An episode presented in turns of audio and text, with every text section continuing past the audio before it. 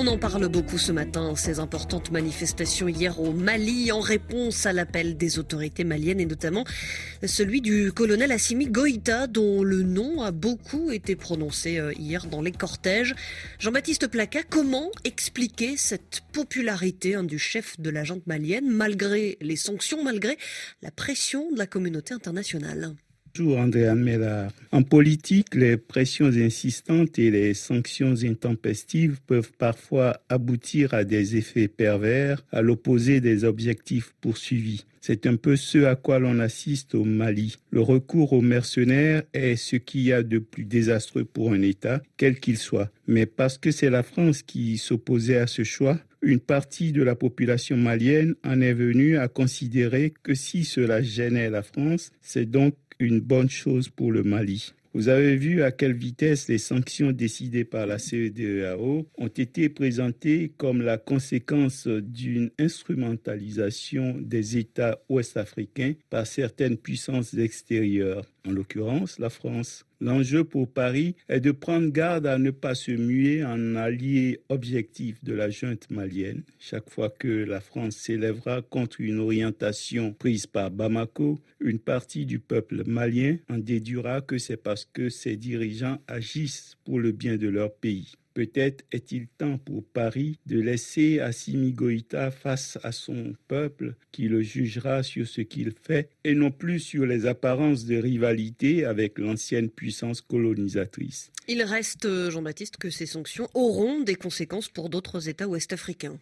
Oui, et c'est d'autant moins anodin que les importations et les exportations maliennes représentent le quart, sinon le tiers des activités de certains ports du Golfe de Guinée. Plus largement, le poids des commerçants maliens est considérable dans le chiffre d'affaires de certaines économies ouest-africaines déjà affaiblies par les conséquences de la pandémie. Aucune aide extérieure ne pourra compenser un tel manque à gagner. Certains aspects de ces sanctions laissent cependant perplexes. Les textes qui régissent ces institutions autorisent-ils ce qui, vu de loin, donne l'air d'être une confiscation de fonds appartenant au peuple malien?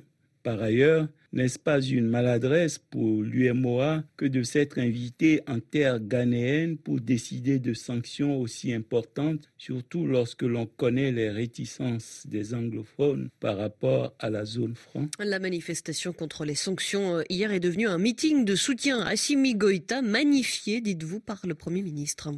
Shogel Maïga est arrivé en tenue militaire et d'emblée a annoncé que le destin de l'Afrique se jouait à l'instant au Mali et dégrainer les soutiens qui leur arrivaient de partout, de toute l'Afrique et de bien au-delà. Il a alors chanté les louanges d'Assimi Goïta avec une ferveur telle que nul n'oserait questionner la sincérité de tant de révérence. Nous n'avons peur que de Dieu et du peuple malien. Fort heureusement, conclut-il, Dieu et le peuple sont avec le gouvernement de transition. Devant cette foule surexcitée, place de l'indépendance, les orateurs se succédèrent pour faire acclamer le nom du président refondateur Assimi Goïta, que certains ont cité dans la lignée des héros de l'histoire millénaire du Mali, tels Soni Alibert ou l'Almami Samori Touré où l'on apprend pêle-mêle qu'il n'y a plus de transition, que le pays est entré en résistance et même déjà dans une révolution, dans une refondation. Peuple invincible, aujourd'hui nous sommes 20 millions de militaires, clamera le Premier ministre. Difficile de distinguer le griot servile du partisan Jean-Baptiste Placa et ses rassemblements au Mali. Euh, hier, on y revient dans une minute dans le journal de Gaëtan Plenet. Vous entendrez euh, le reportage à Bamako de Kaoru Magassa. Restez bien avec nous. Merci d'avoir choisi la radio du monde ce matin.